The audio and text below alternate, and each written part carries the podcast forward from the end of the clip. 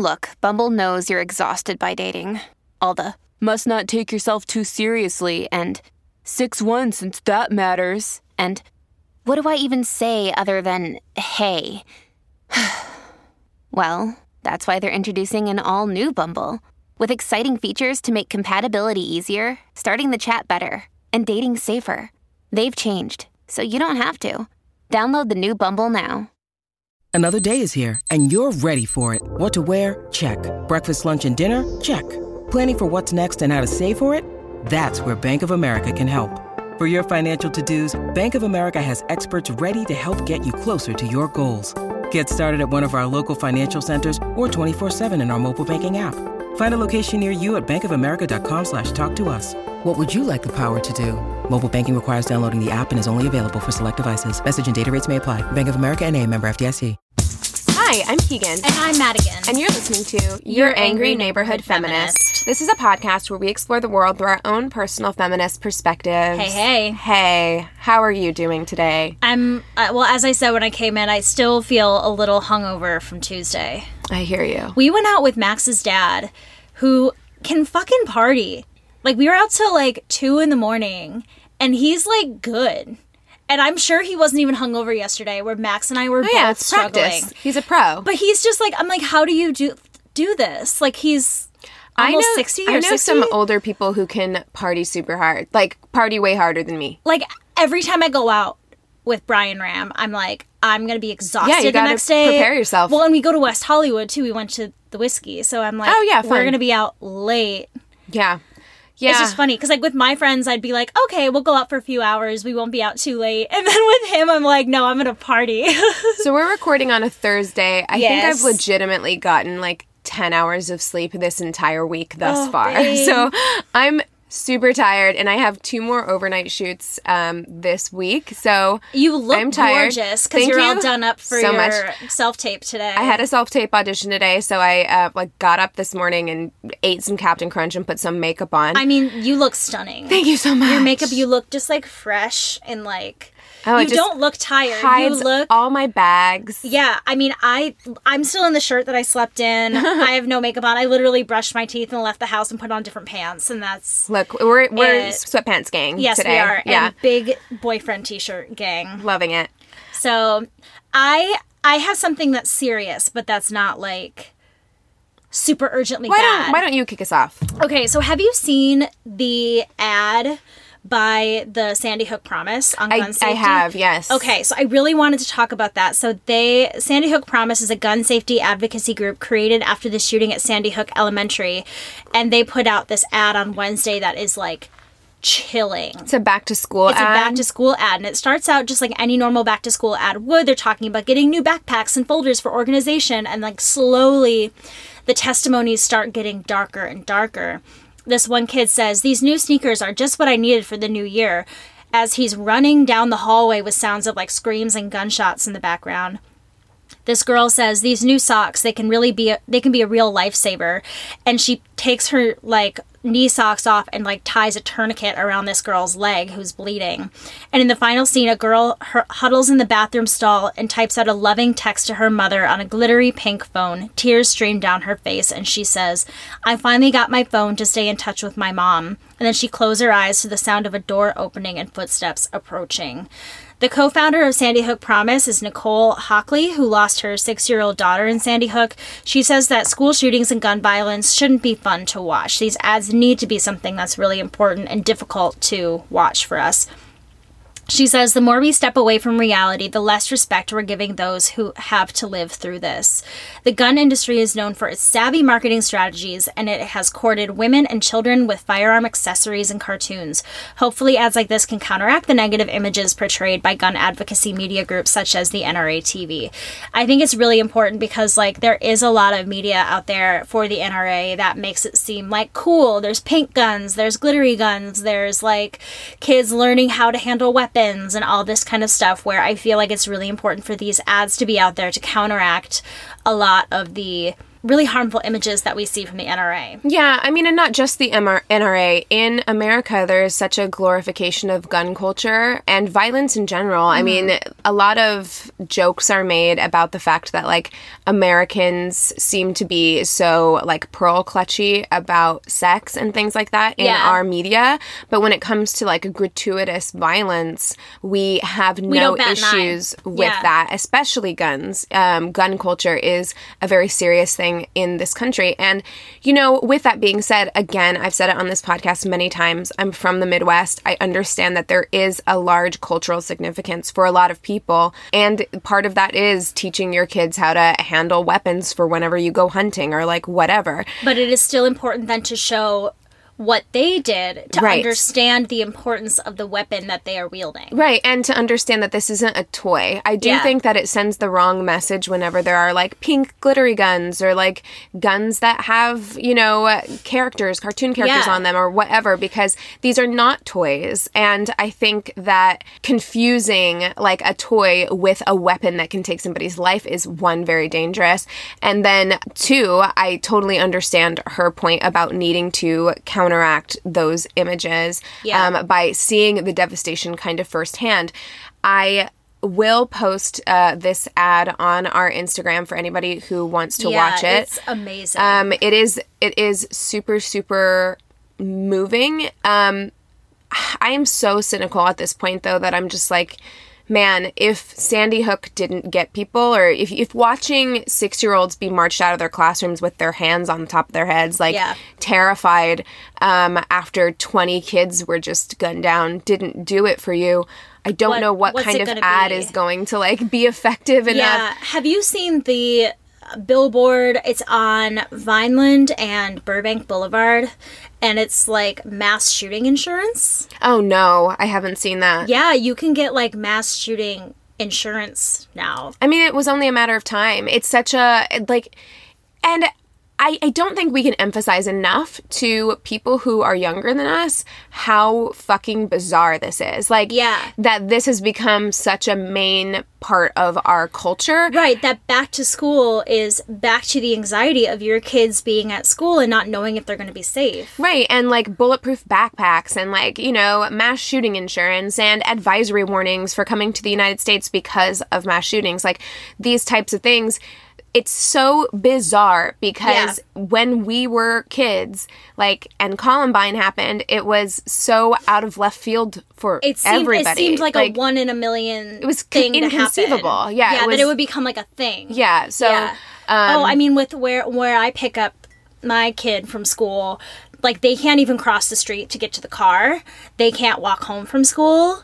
They they have to like a parent or guardian has to come to the classroom door and get their child out of school that way. It will be interesting, and by interesting, I mean probably very sad, whenever we get to the point where we can do studies on what this kind of stress has done to children growing up Oh, in it's going to be devastating even just to test it. yeah, I mean, and not just mass shootings, but like all of that. I think we're living in a time, even though a lot of studies have been done that our world isn't necessarily, I mean, outside of mass shootings, but like kidnappings, murders, those types of things, our world isn't any less safe or any more safe than it was before. Right. But mass shootings is a different. Mass shootings is different, but also there's just. I, I think kids today are also just growing up with so much more anxiety around all of it because Yeah, well, and I think- the stranger danger the all of it because we were given so much more freedom to walk home Yes. a- alone to like do things by ourselves I was talking to T the other day about how I was part of something called the school patrol, and in fifth grade you would walk with like orange vests and orange flags, and you would escort kids home from school at, Oh, to certain cool. points. Yeah. And then if you were further than those points, you know, either your parent could say they can walk home the rest of the way by themselves, or a parent would meet them there and walk the rest of the way with them. It was for parents with kids who were, you know, younger that were still at home and all these kinds of things. And it made me responsible when I was doing it because I was responsible for these kids. And it also taught you know the kids that they can still be independent and be able to do things for themselves within these guidelines of safety and i think that a lot of the fear and stress has a lot to do with the fact that this generation of parents that are right now are helicopter parents right and they they're helicopter parents because for good reason I mean, yes and no. Invisibilia, I, I don't want to go too deep into this, but like Invisibilia has a really good episode talking about fear and whether or not our fears are unfounded based on the fact that like the helicopter parenting became stronger because of the 24 hour news cycle Yeah. where we were constantly being shown things that people weren't talking about before like Yeah. you know molestation and kidnapping and rape and murder and like we were seeing it all the time when in reality i mean the world is actually slightly more safe now than it ever has been. Well, because we have more knowledge and information, and there are things like, you know, I look up the sex offender registry in T's area and mine. It's good to have the information, but at the same time, you cannot always protect your child from something bad Yes. happening. You can prepare them to a point, have conversations with them. But it's important for children's development for them to be able to go out into the world and make mistakes, to learn from experience, and to have freedom to be able to be kids. Yeah, it's going to be interesting. It's it's a really hard line to walk. I don't envy parents having to try and figure out where that line is because of course all you want to do is keep your kids safe. And Yeah. right now it's such a scary time. I don't even know what I would do if I had a kid who was in school. I would be terrified. I mean, I would be terrified. Yeah, but it's to the point where parents are scared to even let their kids play in the front yard. Like, Yeah. I, to me, that seems personally to me, I'd be like, just go play in the front yard. Check in, like with my mom, she'd be like, check in with me every once Well, in a while. also I'll you see you later. can do everything right and it doesn't necessarily protect your kids from harm. yeah, So bringing your kids to school, a place where they can Right. Mm-hmm. be harmed. There's what else?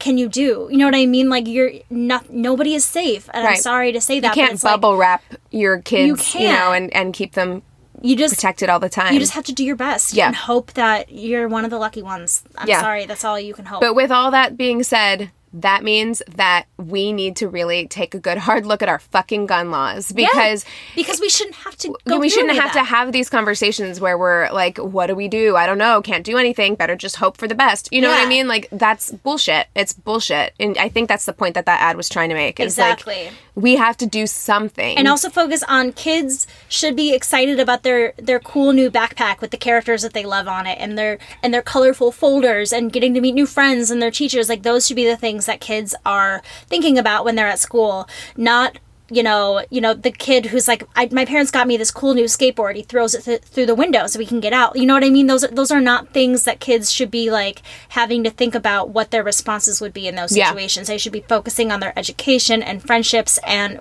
becoming good members of society. Yeah, absolutely.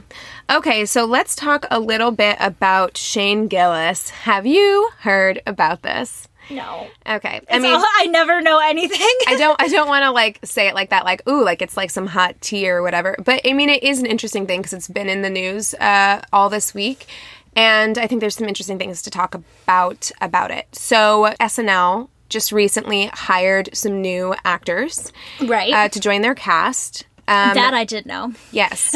and we did get the very first full Asian American cast member, Bowen Yang. He is the first uh, full Asian SNL cast member. Awesome. He has been a writer on the show for a very long time. Oh, that's cool. It's really exciting. Yeah. That should be the big news. Everyone, Yeah. you know, because it's fucking so far like long overdue. Yeah. Um, that this is happening. So that Right. should be the thing that we're talking about. but But- we're not because at the same time that SNL hired the first Asian American cast member, they also hired this guy named Shane Gillis. And Shane Gillis is a stand up comedian, which is not out of the question for SNL on its face, but it is a little odd because typically the people that um, SNL hires They're like improv. improv actors, Yeah. sketch comedians, people who are in like Upright Citizens Brigade or Groundlings. Groundlings. Yeah. Yeah. And he is a stand up City. comedian. Okay. And he.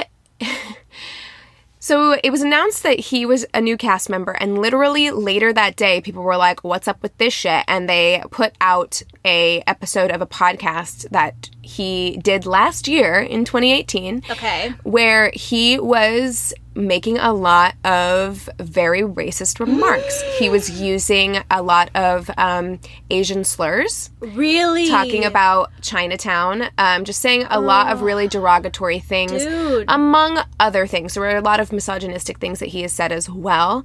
And so there was a lot of backlash, Yeah. of course. And then he came out with a non apology Yeah. where he was like, as a comedian. I'm sorry I got caught. Yeah, well, I mean, it was like honestly, it kind of made me like furious because he was like, as a comedian, sometimes things land and sometimes they miss. Yeah. That's basically what he said. It was just like, sometimes I'm funny, sometimes I'm not funny. If anybody's actually offended, I'm sorry to you. But like, Yeah. um, but There is an interesting line I feel with comedy where people will say shocking things, will give shocking opinions. And it's hard for me sometimes because I was talking about the Dave Chappelle stand up that I watched a few days ago, where like I'm laughing at the delivery, but like I feel like I can't watch it because there are things that I so strongly disagree with. And I, I believe truly that it's all about drawing your lines and how seriously you want to take. I think if you're using slurs, if you're being derogatory very explicitly, I think that's 100% wrong. But I feel like in comedy, there is a weird line that comedians draw for themselves and that audience members have to draw for themselves. absolutely. And I think that it's a really hard line to walk, but I think being outright racist and using racial slurs is way over that line. Right. I mean, and that's the thing. There's a lot of comedians who are coming out of the woodwork and saying, like, you know, what are we supposed to be doing anymore? Like, we can't say anything anymore. And I, Yeah. I understand that. And I actually do agree with the idea of, like, as soon as we hear that somebody got something, we have to go and we have to dig in their past and we have to Mm-hmm. find, you know, something to bring them down. And I, I think that that part of our culture needs to be scaled back. Like, Well, and because you can make a mistake in the past and be completely Absolutely. say, I've learned, I've changed, and Absolutely. we can accept that. Yeah. but there are a few things about this. One, it was last year. It was last fucking year. Yeah. It wasn't like this happened 10 years ago. Yeah. Two, he didn't give an apology for it. I think it would be a different Sorry you're offended. Yeah, it would be a different situation if he had given an apology for it. And three, it was a podcast. It wasn't stand up. It wasn't Yeah. some like joke that he had like worked on and was nuanced and had like a worldview that he was Yeah. trying to get a point across to. Right. Um, because there are He's comedians giving who like an interview. whose takes I disagree with. Yeah. But who I can understand like this was like a like a nuanced take of like looking at a certain facet of something that's supposed to make you Yes. think, right? That's not what he was doing. It was him and his buddy basically like what we're doing right now talking about Chinatown and saying really fucked up shit about it. Um, so that's not a joke. And I don't understand why people keep coming and defending it as if this was like him. Uh, Rob Schneider came out and was like, people will never understand how difficult it is to like bomb on stage, people trying to like give you like advice about this or that or criticizing you. But and that's I'm like, different. he wasn't on stage. First of all, like he was, Yeah. it's a podcast, um, and it wasn't a joke. It was like two people just riffing, Having a conversation. Two white guys thinking that they're being fucking funny, Right. About something that's not funny. It is offensive. They're sitting in this place of like privilege where they can throw around stereotypes as if they are not harmful to a Yeah. community of color, and they are. Um, and so, like for all of those reasons, I say fuck you, you know. And I'm not sorry that you did get fired from SNL, Yeah. um, because he did recently Good. um, because you know they just couldn't fucking handle the heat. I think if he had given a different apology, I think They could have made it work. They could have made it work, Right. But also, then my question is, SNL, what the fuck? Mm-hmm. Like, because I had this conversation with Anthony where Anthony was like, I don't think that they they knew, but I was like, how did they You fucking checks. not know? Because somebody on Twitter found it in like two hours. So Yeah. how did you not know? And as far as If I've you're heard, hiring someone, you need there is a lot of like checks. It's a vetting do, especially for SNL. especially for SNL, and especially when you know you are making history, hiring the first Asian American performer, and then at the same time you're going to hire a racist. who's racist specifically against Asian American people. Like you're going to tell me that that wasn't something that you knew. Yeah. Like especially since from everything that I've heard. His stand up, this is kind of like what he's known for, is his like Yeah. quote unquote like irreverency or whatever. But you know, it's bullshit. And Lorne Michaels came out and said basically like, well, we just didn't want people to think that we had too much of a of a left leaning bias on the show, so we wanted to cast somebody who was more conservative to play on the show. But and there's conservative and there's right wing. Yes. Yeah. Absolutely. Like this is basically like alt right racist rhetoric. Like you Yeah. could have hired someone who was conservative or maybe more moderate or whatever. That that's Right. fine. It is a TV show that is meant to appeal to a wide audience. But to what does that say about conservatives or your view of conservatives that you think hiring somebody who is racist, misogynistic is conservative? Yeah. or is right wing. Like, Yeah. what does that say? You know, so Yeah. um, he's gone. He released Bye. a statement where he was like, "No one will ever be able to take away from me that like I was funny enough to get cast on SNL." Good for you, And then was like, basically like, "I'm more of a Mad TV guy anyway." Oh, like, cool. okay, go do Mad TV. Yeah, bye. And the thing that bothers me the most about this, sorry, I could rant about this all fucking day. Like, because it makes me insane because so many people, even comedians I like, are coming out of the woodwork and being like, um, you know, you shouldn't just dig into someone's past until you find something and then take their livelihood away. And I'm like, here's the thing. You can say whatever you want as a comedian. You could be a stand up. There are tons of stand up comedians who say offensive shit and are successful. Yeah. Like, you could have done that. That doesn't give you the right to be on SNL. That doesn't mean that you have the right to any job that you want. Like, freedom of speech isn't freedom from consequences. Yeah. It doesn't mean that you should be allowed to work wherever you want and they Right. don't get to have any say in that. Like, that's bullshit. Yeah. If he wants to work for himself, let him fucking work for himself. Exactly. Like, no one's taking away his right His to do career. comedy. Yeah. Yeah. Um, so, anyway, anyway, Oy vey. Oy that whole situation happened. Do you have something positive? Yes. So, um, recently, um, as of last Wednesday, so yesterday for us, two days ago for the listeners, Facebook, or not Facebook, Instagram. yes, we're talking about the same thing? This was okay. I was going to talk, talk about something else or this. So yes. Okay, yes, this is what I have. So there are new guidelines Mm-hmm. on Instagram, new community guidelines, and they detail what type of weight loss products and cosmetic procedures can be promoted on Instagram. for people under eighteen, right? For, for people under 18, mostly. So the new guidelines say that posts that use certain lo- weight loss products or cosmetic procedures and has an incentive to buy or includes a price will only be shown to users over 18, and content that makes a miraculous claim about certain diet or weight loss products and is linked to a commercial offer such as a discount code will no longer be allowed at all. yes. So so that is a huge step forward. So it's like fit those fit teas that are basically like use discount code Chloe at checkout. And, then shit your pants later. Bye. yeah, Like- so, so those will no longer be allowed because Yeah. there is a commercial like promotion for sale There's for, so for many these, of those ads, and they're super super harmful. yeah, and so then, many of like the dance moms girls, like even as like they're still kids, they promoted fit tea and stuff like that. That's so like, gross. And then in general, just weight loss products or cosmetic procedures, um, certain certain ones won't be shown at all to people Yeah. who are under 18. That's so I think that that's super great. Um, Jameela Jamil from The Good Place, who has I Weigh on Instagram, which is great. If you don't follow it, you definitely should be Oh, following it. Um, she's been a super vocal critic of these weight loss ads. I know she called Khloe Kardashian to the carpet very famously Oh yes. um, for promoting She's I made a funny video about it too. tea or whatever. Yeah.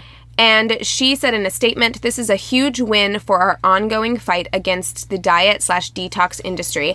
Facebook and Instagram taking a stand to protect the physical and mental health of people online sends an important message out to the world. I'm thrilled to have been able to work towards this with them, alongside a host of other experts who shed light on the danger of these products." So yay, Woo! that's great. I love it. So I quick I quickly wanted to bring this up because we were talking about Bachelor in Paradise before we started. Indeed. And they have had their first same-sex engagement Yes. ever in Bachelor history. Demi and Kristian. Demi and Kristian. I share a last name with Kristian. I want to know if we're related. uh, hit me up, girl. So I'm wondering how how and if this is going to influence the future because for me it's like you set a, you set this whole plot device up. I think it was calculated. I think they knew from the beginning she was coming in they were strong from beginning to end. We knew they were going to get engaged. This was a surefire win. This was a surefire deal. This was Which they knew, yeah, for sure. They wouldn't have brought on a couple where there was going to be a lot of issues. I don't think. Yeah, and I mean they created some drama. There was some stuff where like I think it was real feelings, but they definitely heightened Oh, them yeah, to they- be mm-hmm. way more like Yeah. are they gonna end their relationship? Like, no, they're not. They're so in love. They're so cute. And I'm just I'm wondering now, like, you've set this bar now, you've done this thing. Where are we gonna take that? We see this beautiful so that they get they get engaged on the beach together. Demi proposes to Kristian. She says yes, it's beautiful. And then on the after the final rose kind of thing, Kristian then proposes to Demi and they both get rings, which some people are like, why do they both have to propose to each other? I just thought it was cute. It was a cute way of giving Why Demi not? the ring. Yeah, exactly. I think it's fine. And, that, and in fact, I'm in some wedding groups, and just this week I read one where um, a woman had been proposed to by her fiance, Yeah. her male fiance, and he- they like had kind of a proposal that neither one of them were like super happy about, but they were very happy to be together. And so she was in there asking for advice because she was going to present him with a ring Yeah. and propose to him on his birthday. so Haley's fiance has a has a ring, and most people were like, "Are you married?" And they're like, "No, but I'm wearing a ring. He wanted a ring too. Yeah, Like, and they both have rings. So they propose to each other. It's not Yeah. something that's completely unheard of, and I feel like you're just manufacturing outrage if Oh, you're I upset agree. about it. I totally agree. But I'm wondering. So we're, we had this happy, like, two engagements of this same-sex couple that's so beautiful, and then they're like, "Our next bachelor, Pete, like this white bread, The most hetero, like white, still lives with his parents. yes, pilot, Rich. blonde hair, blue eyed, rich. Mm-hmm. Like it's so boring. typical, and Yeah. he's like unlike any bachelor we've ever had. And you He lives at a picture. close to the mansion. That's literally what they said. Yeah. They're like, "You're unlike any bachelor we've ever had in that you literally live close to the mansion." well, do you remember on when he took Hannah on the plane ride? They're like, "There's the mansion. Hi." It's like, so fucking stupid. it's so weird because I'm like, Mike Johnson is right there. yeah, Mike Johnson is right there. He was the there that night. They should have been like, and he's sitting down here already. Mike, come on up. Like it infuriates me. Yeah, But you I'm- could have had the first black bachelor. and you you could have had your first same-sex engagement and the first black bachelor Mm-hmm. Well, I- I when d- are we going to start seeing i would love to see a gay season of the bachelor a lesbian season of the bachelor it would be amazing this a is the bisexual same. season of the bachelor sorry i don't mean to keep okay. cutting you off this is the same network that has Sean Spicer on Dancing with the Stars, though. I mean, like, Uh, yeah. they are always going to ride that line. It's, you know, there's a few things. Like, having the first Black Bachelorette was a lot safer than Yeah. having the first Black Bachelor because it's very different to have a woman who has like a bunch of men contending for her Yeah. than to have a black man who has a bunch of like white women contending for him. Yeah. That it's it's not going to stoke the outrage machine quite as much. Um, just so just as like having two women on the Bachelorette. everybody loves is- mike no, I, I know, I know, but it's like they're they're only gonna do so much. They're not gonna rock the boat so much. And you know, historically, we talked about this in our Bachelor episode. The Bachelor is a very heteronormative show, but, and but it, then why are you then why are you pushing those boundaries if you're not actually going to have any payout for those boundaries you know what i mean Well, I mean, I think that they'll continue to push them slightly, but I don't think that they're going to push them all that much. You know what I mean? I don't think so because I mean, we we had the first Black Bachelorette and we haven't had an interracial like relationship come out of the Bachelor or the Bachelorette, not Paradise, but the other ones. Yeah. Since then. You know, so um, annoying, though. So it, it's it's going to be one of those things where I think we'll see think more of it. follow-through. I also don't think we're going to see two men on The Bachelor for quite a long time. For a would love it. very, very long time. I would love it. Um, or like, what about like a, a bisexual woman? I feel like a bisexual woman would be a safer choice for society than a bisexual man. Yeah, I, I wonder if they will do. I, I think we'll see more of it on Paradise. Yeah. I don't think we're actually going to see a bisexual cast of The Bachelor. It would be um, so cool. Or The Bachelorette for a while. Yeah, it would be interesting to see how the drama would unfold and how that would be handled. It would definitely be interesting. There was a really offensive version of that on MTV back in the reality TV days of MTV, where there was a Tila Tequila. Do you remember where she had that like? I remember but, but it, it was very problematic. She made them like not she, but the show made all of the people sleep in the same bed. Like there was Yeah. like one giant bed. It's so weird. It was very, it's very so weird. Tila Tequila was an odd one. It was. I mean, I'm not necessarily blaming her, but the No, way the they show. fetishized bisexuality on that show was really uncomfortable. Yeah. Um. But yeah, I mean, the way that The Bachelor handles masculinity, I don't think that there's going to be. Um. I don't think. I think they're going to have a really hard time with having same-sex male couples on that show. yeah. But to wrap it all up, Mike was right there. Mike was Everyone right there. loves him. Everybody wanted him. You had that was the perfect opportunity. He's way more interesting than Peter. Oh my god, Peter is boring. I'm So still gonna boring. watch it, but I'm like, dude, I don't care. But I'm happy for Demi and Kristian. Demi and Kristian. I saw her. I saw her down the street here. I in- know! in Sherman Oaks not that long ago. I would have gotten a picture with her. I mean, I was driving, but Oh. she, um, so cute, tiny. Oh yeah. Oh Bitty yeah. She looks teeny tiny. Yeah. She's I love her. I love her so much. I want to hang out with them. Did you see the cake that they had like an engagement party kind of on the night that the show was airing? I didn't see it. And it's like it said congrats um, demi and kristian and then in parentheses on the bottom of the cake it says this cake isn't the only thing you'll be eating tonight Oh my god. and they were just dying i was like that is the funniest thing i've ever that seen is funny. All right, you guys, thank you so much for listening to another mini episode. Uh, if you have any comments on this episode, if there's anything you want us to talk about, if you want to send in sister solidarity stories, anything like that, go ahead and email us at neighborhoodfeminist at gmail.com. You can also follow us and DM us on Instagram at Angry Neighborhood Feminist. We use Twitter sometimes. Go ahead and follow us there at YANF Podcast. Y-A-N-F Podcast. We have a Facebook business and group page. You can like and review us on our business page. We enjoy that very much. And we really, really love it when you leave us reviews on Apple Podcast. Come on, guys. It's been months. Do it. I think there's something wrong with Apple Podcasts, though. In our Really? It's listeners, in our listeners' defense, I think that there is something wrong with it. okay, I'll.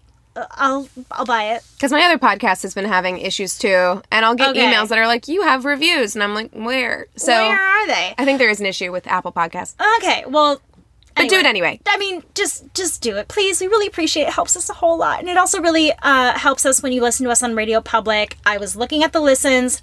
Not many of you listen there. I know you hear us every week, and I'm not trying to pressure you. But you you are, I think, a little. I mean, I'm just I'm not trying to be obvious about it, Keegan. I don't want to seem too pushy, but it does help us out a lot. It's a good place for you to listen to us and for us to get a little bit in return, and we appreciate it. Uh, that is all we have for you today. All that being said, we encourage you to, rage on. Bye.